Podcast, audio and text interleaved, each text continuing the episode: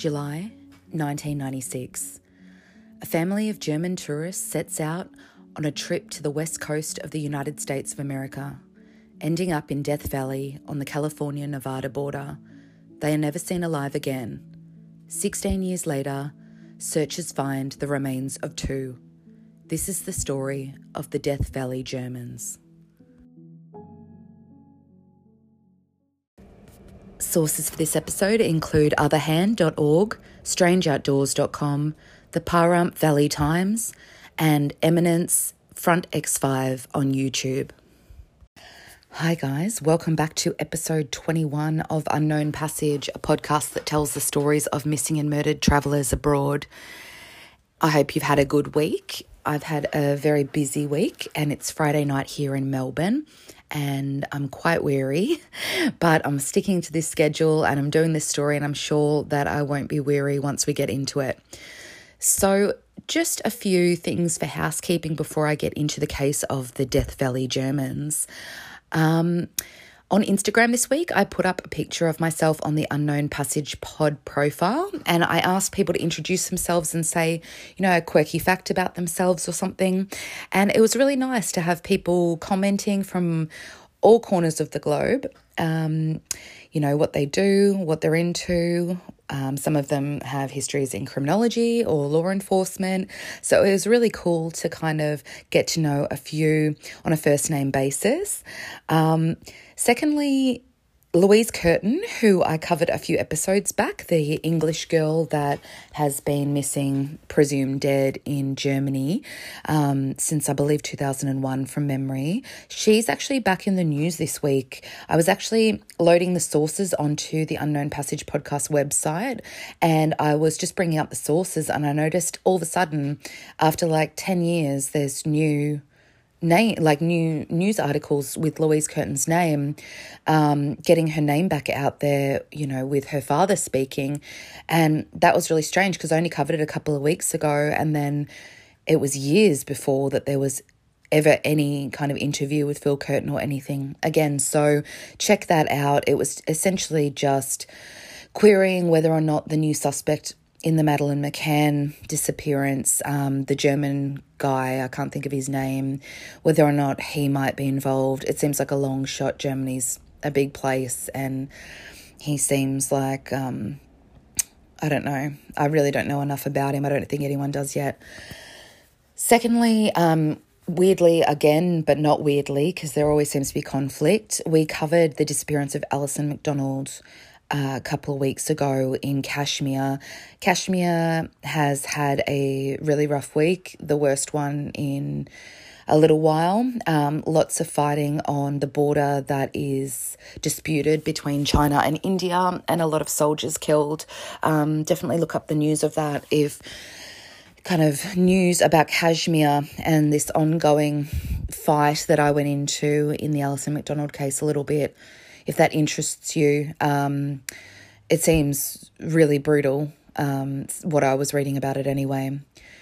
So I think that's it for this week, um, housekeeping. I'll just get into the episode because it takes place in one of the most inhospitable landscapes in on the planet, really. Um, and I think that you'll be really interested in it. So let's get into it.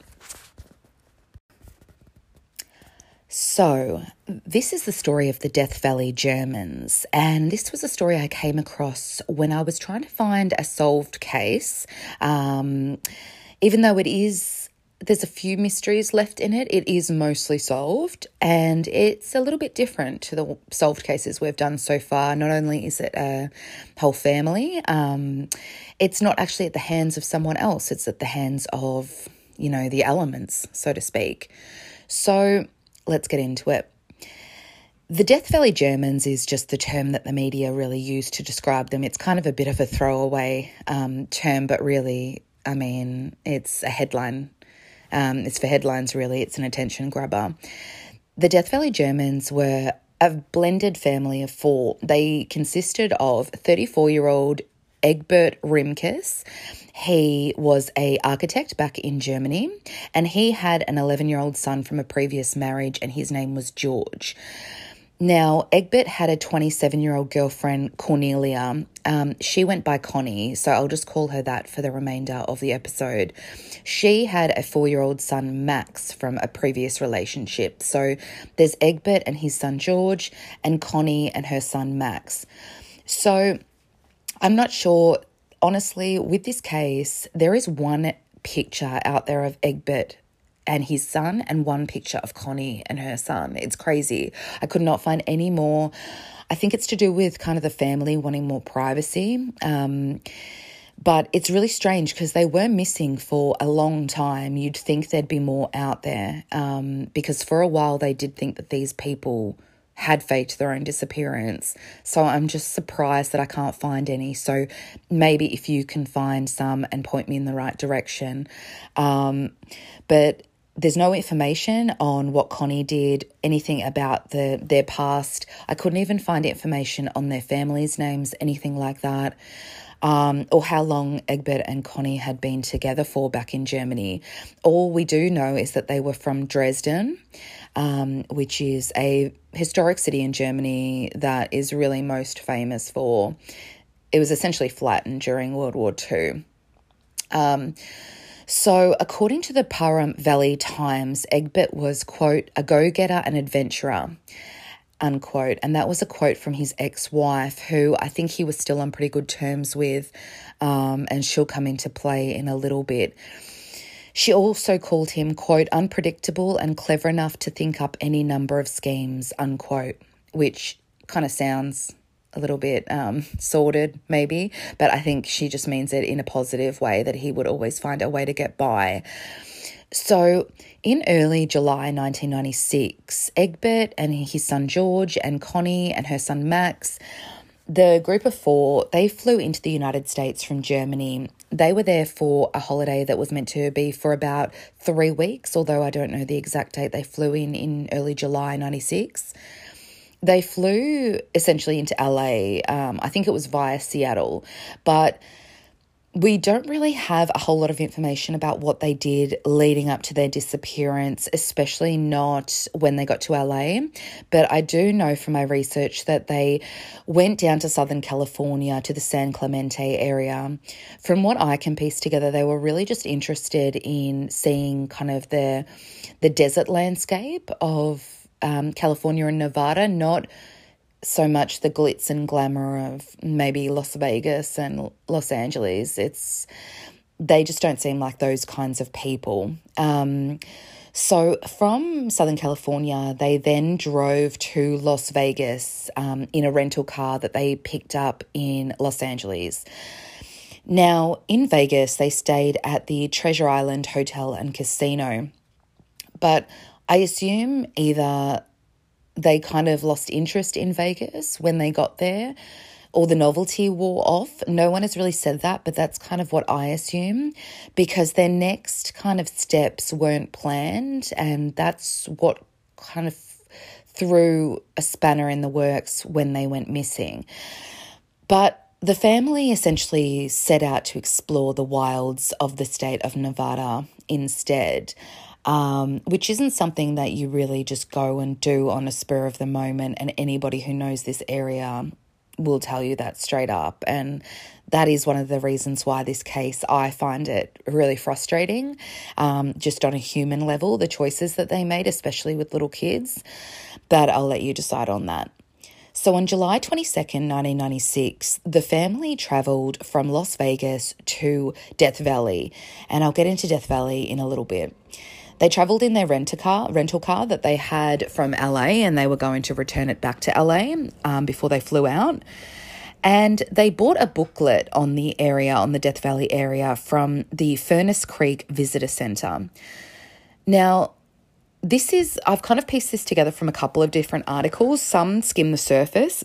One said that they camped, but then when I kind of dug deeper, it said they actually camped out that night in their rental car. Now, the rental car, I should say, is a minivan um, and it is not designed to be in an area like this. So, the following day, after camping out in a canyon, it's a very kind of desolate area in their minivan, the group of four, they decide to visit a number of different um, well trafficked tourist destinations. Now, I'm not familiar with Death Valley, so I had to do a bit a fair bit of research into this area and what these particular sites are, because when I was reading the articles, I was a bit confused. You know. Um, by what was in these kind of mining camps and in these houses. But essentially, I ended up watching a bunch of YouTube videos, which I will um, reference shortly. And they actually did like a drive. It was um, his name's Eminence Front X5 on YouTube, and he and his friend um, trace a route, the route of the Death Valley Germans, and they actually take you out there. Her name is Wonder Hussey, and she's on YouTube and Instagram as well. And they're both just really cool, interesting people they go they have, they have their own youtubes and they go out to these different kind of desolate historical areas and it's just really cool. It's not an area i don't know if i'll ever visit it but the way that they present it they're both just really well informed people who are interested in these things. And if it wasn't for their videos on the death valley germans i would not be able to picture these places but they actually stop at each spot. It's really cool. So I will include that in the sources links on the website.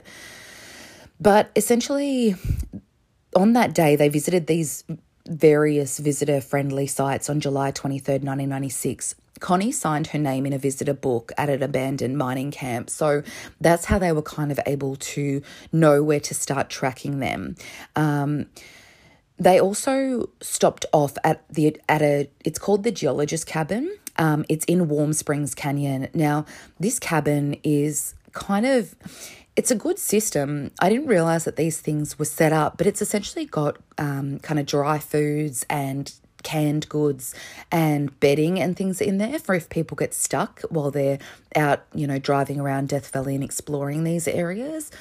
Um, and that will come into play in a little bit, but they stopped off there, and it also provides shelter because um, at the time that the family visited Death Valley, the temperature was a high of 51, um, which is 124 Fahrenheit or 51 Celsius. And as an Australian, we get up to like 47, 48. That's the worst summer um, I can remember. And we had really bad bushfires that summer. It was about 10 years ago we generally get up to like 42, 43 in summer here in Melbourne. 51 is like a whole other level of hell. And it's just too hot to be out with children, like as far as I'm concerned, in these areas. When um, Eminence, Eminence Front X5 and Wonder Hussy were out there, it was, I think it was winter. It started to rain. They were like rugged up but then it's the whole other extreme when it's summer and i just would not be going there in summer it's it apparently it it's next to the sahara in terms of the hottest places on earth um, and if you get stuck which will unfortunately happen to the death valley germans like you're essentially screwed if you're not near one of these cabins so essentially the germans plan was to get to yosemite national park which is kind of over on the California side of the border. Death Valley sits on the California Nevada border. They were running out of time and in a few days they were due to fly back to Germany, so they were really pressing it for time.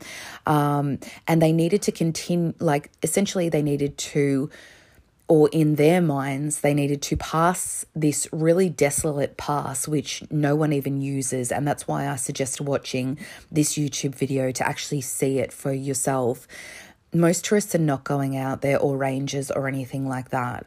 Um, but they thought that they would kind of push through to get through this pass. The Pahrump Valley Times called Egbert, quote, low on cash, short on time, poorly stocked and unprepared, unquote. He was essentially driving this whole thing. So the minivan was now entering an area that it absolutely stood no chance in. And as the Germans continued on, despite the fact that they could have stayed in one of the volunteer cabins they'd visited, which were only a few miles back, they were rushing to get over this pass that they thought would get them kind of quicker to Yosemite National Park, visit that. They're kind of doing this fast track trip, which is kind of the least enjoyable way to do it. And I'm sure in their last moments, they really regretted these choices because, as Wanda Hussey said on her YouTube video, they were doing it like so they didn't miss their flight home. And what does that matter when, you know, your life is at stake? And I honestly don't feel that sorry for the adults in this. I do for the children. They were along for the ride, and it's just crappy decision making on the you know the parents parts really um and making dangerous decisions if they were on their own it'd be different but essentially um, also on the eminence front x5 video um, that he kind of traced this with wanda hussey out on youtube wanda hussey actually talked about how charles manson and his family once lived on a ranch called barker ranch which i knew about but i thought it was on the california side but it's actually like just a couple of miles from this spot and if you know kind of Charles Manson's story with the Manson family in the lead up to the murders that they did and ending up on the ranch kind of just outside of LA, they actually like kind of mooched around on different people's ranches in California and Nevada and they actually stole like a school bus. Anyway, they got this bus up to this ranch, but Charles Manson like couldn't even get it back down because of how treacherous the conditions were. So apparently the bus is still up there on Barker Ranch. So yeah. Um so also on his video on YouTube, he discusses what they did wrong and what they should have done. But even he says the issue is that his GPS, when he's out in that area, tells him that there's roads that don't even exist anymore, or there's roads that aren't even there anymore. This particular area of Death Valley was once um, kind of a thriving mining town in the 1800s, a mining kind of area. But the roads that led to that were shut down when mining was shut down, and that was like 100 years ago. So essentially, they're just non existent roads anymore, but for some reason, they still show up on GPSs. Now, the minivan was due back in LA on July 26 to be returned to the rental car agency, and the family was due to fly home to Germany the following day on July 27th. Now, I've already gone into Death Valley a little bit, but I just want to give you kind of an idea of the scope and size of this place and what the conditions are out there. So, Death Valley, it's essentially a desert valley. Um, it's it's it's technically on the border on the California side of the border um, in eastern California, but it really sits right near the border of Nevada. Now, it's east of the Sierra Nevada mountains in the northern Mojave Desert, which borders the Great Basin Desert. So, this is a very kind of desolate place, and it's only a few hours' drive from Los Angeles, really, which is crazy. As I said, it's one of the hottest places in the world. Um, and it has one of the lowest elevations in North America. Now, it actually had the highest recorded ever temperature um, in the United States. Um, the temperature hit 56.7 um, which is 134 Fahrenheit. And that was in 1913. But still, when the Germans were there, it was still like 51 degrees. So it's really not far off that. But then again, that five degrees is probably, you probably feel every degree that goes up. Um, that was in 1913, and that was around this area at a place called Furnace Creek, um, which is a pretty fitting name. And um, it's the highest ambient air temperature ever recorded at the surface of the earth. So it's, yeah, like it's crazy. Um, that was July 10th. So it's actually around the time that they visited, but, you know, almost 100 years before. Death Valley covers an area of about 3,000 square miles, which is about 7,800 square kilometers. It is a massive area. And I looked into how long it takes someone to die um, in Death Valley from dehydration and the heat in the height of summer. It takes about two days for a hydrated adult male um, adult human, sorry, to succumb to dehydration. Um, and that is from you know, when you're completely hydrated to death. Um, and for children, it is far less. Um, I have a massive issue with heat. I don't think I would last two days. Um, I have a condition where I would, I think I'd be dead within hours. Um, and ugh, I just, it's like my idea of hell. It's like burning alive. So, when the family didn't return on their flight to Germany, the alarm was actually raised by Egbert's ex wife, which is George's mother. Her name's Heike. On July 31st, the travel agency that essentially booked the trip from Germany, they contacted the US car rental agency that the group had used because it had all been organized by this agency in Germany. The car rental agency looked into it and they actually ended up reporting the car as stolen because that's how it looked to them. They couldn't find any leads on where it was. Um, essentially, you can pick it up in one city and drop it off in another, or pick it up in one city and return it to that one on your way home. And they, in 1996, I don't think they had a GPS to track it. But when it showed up no leads, not only was it reported as stolen to the LAPD, but Interpol was also alerted because it was for international visitors who at the time they thought that they'd done a runner and you know had were faking their own disappearances. Um, and then some people thought that maybe they met with foul play. Nobody at this point knew where they had gone in death valley. I don't even think people knew that they'd left vegas at this point.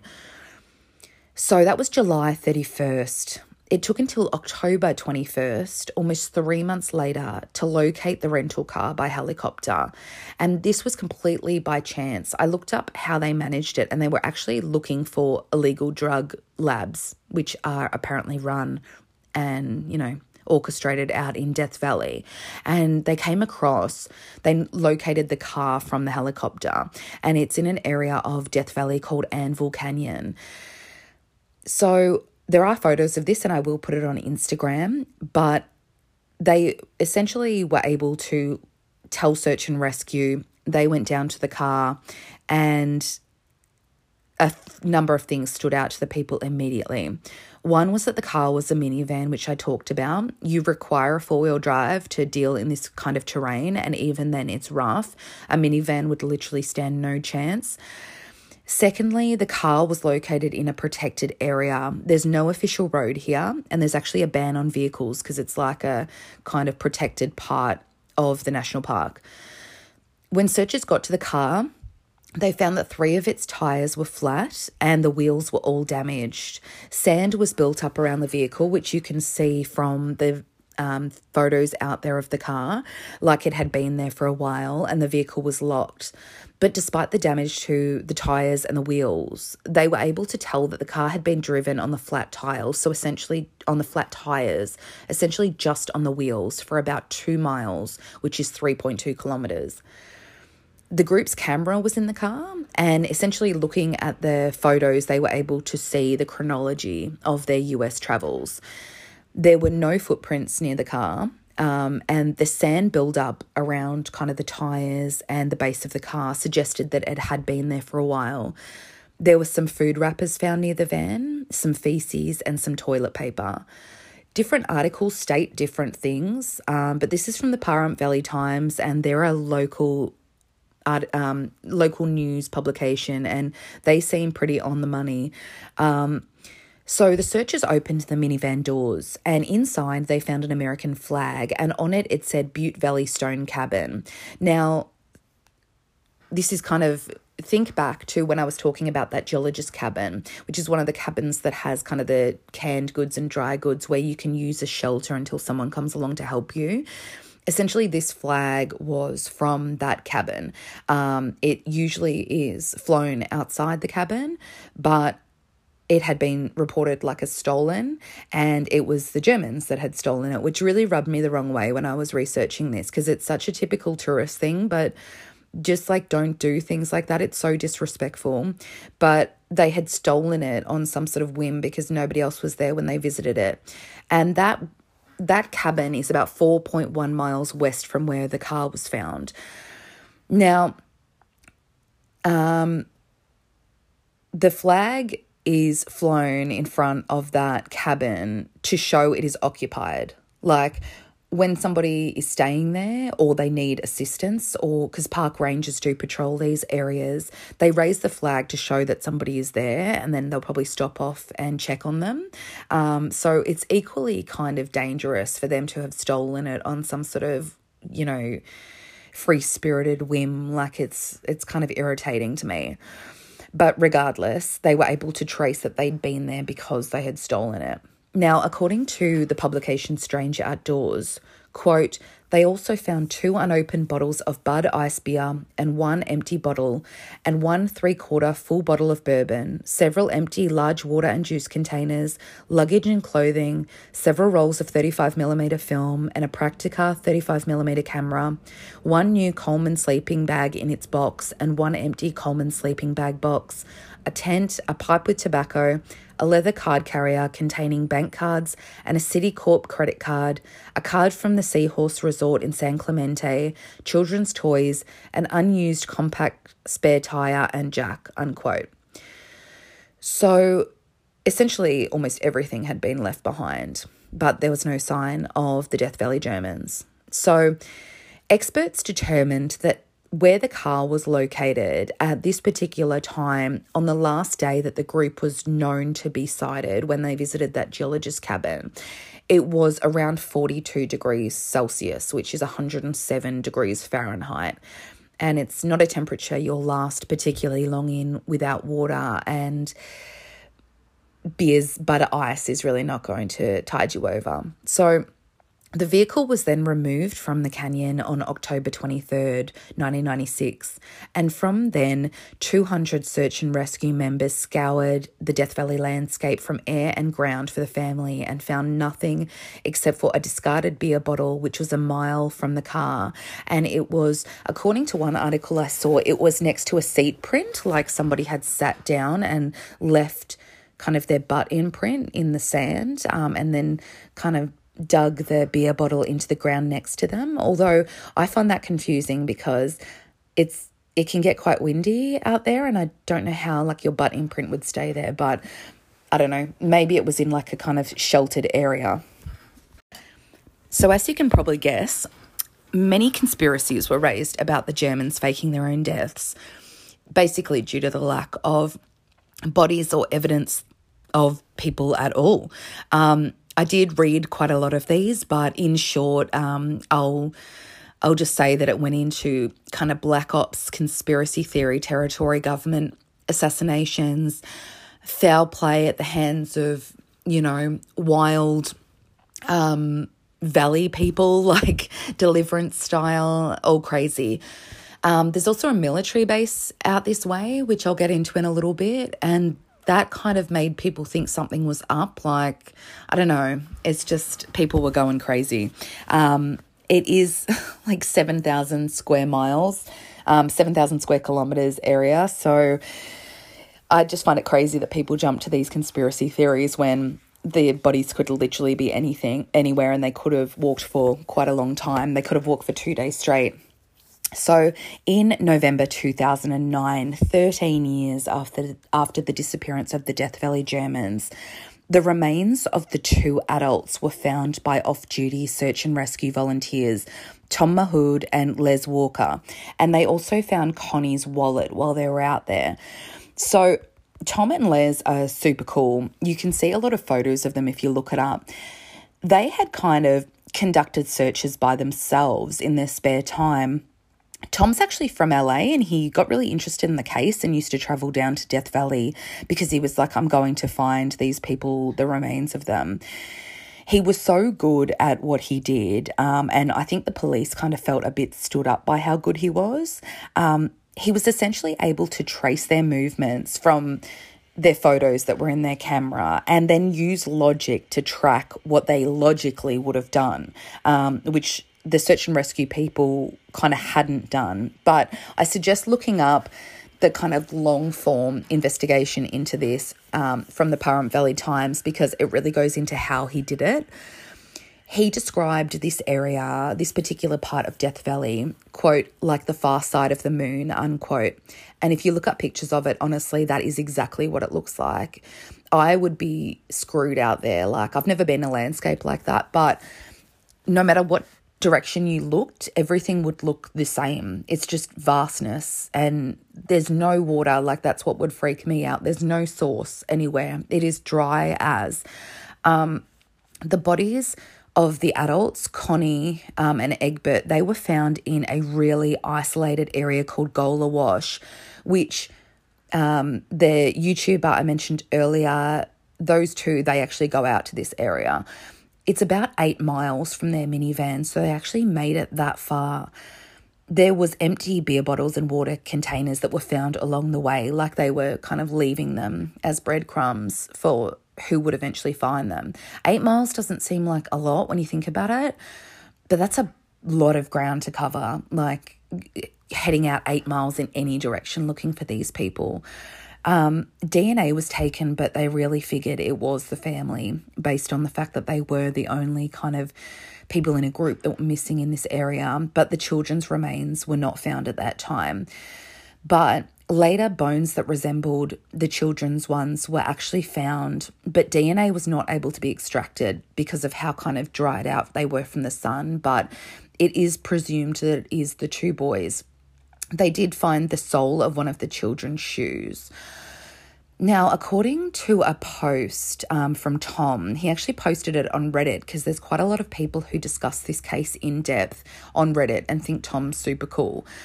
Um, them finding the remains, Tom and Les, and they're older guys as well, it essentially like pissed off the local county police, which is Inyo County. Um, they didn't, they basically found out that they were going out and they told them not to go out looking anymore. It had been 13 years, so anyone's entitled to go out and kind of look for them, like if you haven't been able to find them. So, when the Inyo County Police suddenly found the children's bones not long after Tom and Les found the adults' bones, Tom asked the police where the children's bones were found because he assumed like they couldn't have been near the parents' bones because Tom and Les had completely traversed that whole area, like, and there was no children's bones at all. But like the police told him that they were found right near the parents and Tom was like that's bullshit like because we have covered miles around those bones and there are no children's bones there. But whatever the answer is with that I think the police are essentially just embarrassed. They didn't do it with all the searches that they had and it took this guy who's not even from that area to do it like that kind of out of towner angst that some small town county police have so many believe essentially the parents have a predictable way, like logical choices that they would have made that like they would have stayed on certain kind of going in certain directions and kind of making more logical choices. I'm trying to describe this the best way I can think, but the way that the person put it on Reddit, it made sense. But children, when they're dehydrated and dying of thirst, and the fact that these kids were so young, they would have made less predictable choices. Um, like in their direction or anything like that. They're not basing them on where they, you know, are we going uphill, downhill, anything like that. Bear in mind, this is an 11 year old and a four year old, and I've thought a lot about, I just don't know which ones died first. Um, I think the children would have died first and the parents kept walking, and that's why they weren't found together. Um, and I think they were found a long way from the parents, but the police lied.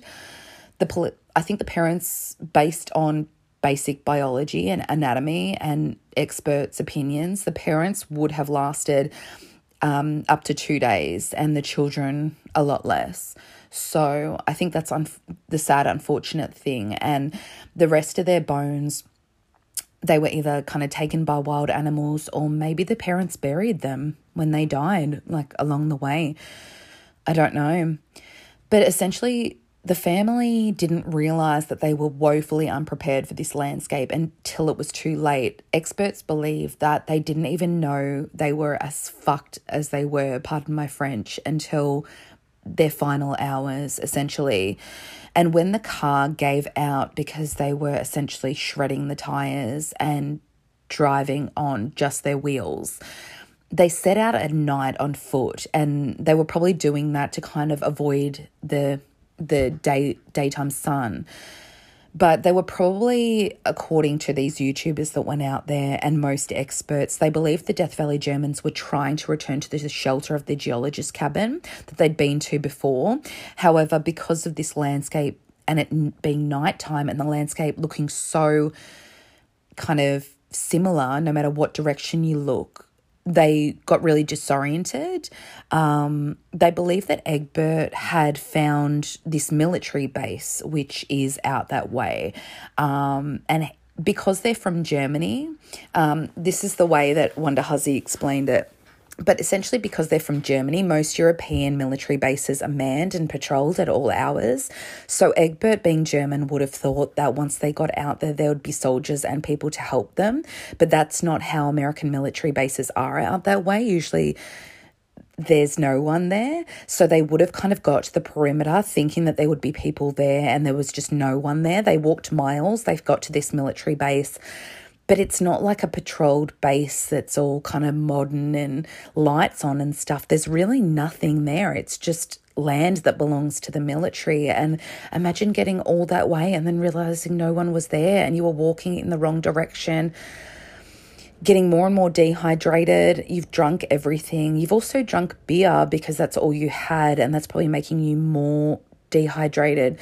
Like, just the panic like I can't even explain it. I hope that the children were comforted, you know, in their last in their last moments and I don't know what order that happened in. I'd really like you to get involved on Instagram and let me know what order you think things happened in. Um, but yeah. So to wrap up this episode, for some reason Connie and Matt, uh, Connie and George. So Connie and then Egbert's son George. They're both still listed as missing persons in America, um, which is super weird as they found Connie's bones. Like they found two sets of adult bones. There's a lot of weird holes in this story. Egbert and Max are not listed as missing. Um, I think the reason that this is is they just couldn't get enough DNA sample from Connie um, because her bones had been out in the elements for such a long time um, 13 years and they were just bleached and dry and brittle. I can't imagine getting DNA from that, but then again, they got it from Egbert, so I don't know. Um, Germans commenting on the case on Reddit, they were kind of talking about it, and I was eavesdropping Reddit style on their posts. Um, and they were saying that being German, the family wouldn't understand the inhospitability, inhospitality of an area like this. And also how regular cars like the minivan they were driving would just not fly in an area like this. Most cars in Germany, they said, can drive on most roads, um, most regular cars. But this is not like an area with autobahns. This is like an area that's just not cut out for that. Even like, you know, a basic four wheel drive wouldn't cut it in this area. It would need to be like a total hog. Like it's it's just crazy. Um, and it just wasn't a well thought out trip, this part of it. And I'm sure in their last moments they regretted all of that. I find it particularly tragic, not only for the children I don't know about Max's father. He's never mentioned at all.